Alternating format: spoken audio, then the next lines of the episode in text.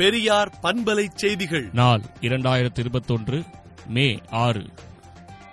நெருப்பாற்றில் இந்தி ஏச்சு பேச்சுகளை தாண்டி திமுகவின் மூன்றாம் முதலமைச்சராகிறார் மு க ஸ்டாலின் என்றும் முதல் சவாலாக கொரோனாவை ஒழிக்க மக்கள் இயக்கமாக செயல்பட முன்வந்துவிட்டார் என்றும் தலை சாய்ந்த வெற்றி கதிர் போல் அடக்கமாக ஆட்சி அமையும் திராவிடம் வெல்லும் என்ற சாட்சிக்கான ஆட்சியாகவும் மலரும் என்றும் திராவிடர் கழக தலைவர் ஆசிரியர் கி. வீரமணி அறிக்கை விடுத்துள்ளார்.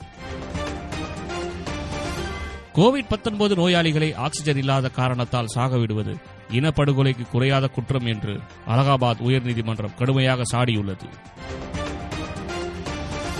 தனியார் மருத்துவமனைகள் தங்களை முழுமையாக ஒப்படைக்க வேண்டும் என்று திமுக தலைவர் தளபதி மு க ஸ்டாலின் வேண்டுகோள் விடுத்துள்ளார்.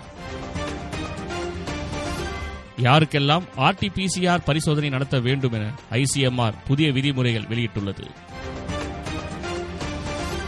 பிரதமருக்கு வீடு கட்ட செலவிடும் ரூபாய் பதிமூன்றாயிரத்து நானூற்று ஐம்பது கோடியில் நாற்பத்தைந்து கோடி இந்தியர்களுக்கு தடுப்பூசி செலுத்தலாம் என ராகுல் காந்தி விமர்சித்துள்ளார்.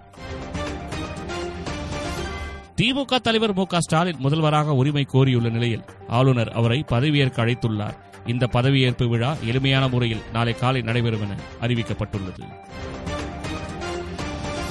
காஷ்மீர் மாநிலம் சோபியன் மாவட்டத்தில் பாதுகாப்பு படையினர் நடத்திய தாக்குதலில் மூன்று பயங்கரவாதிகள் சுட்டுக் கொல்லப்பட்டனர். விடுதலை நாளேட்டை விடுதலை நாட்டியின் இணையதளத்தில் படியுங்கள்.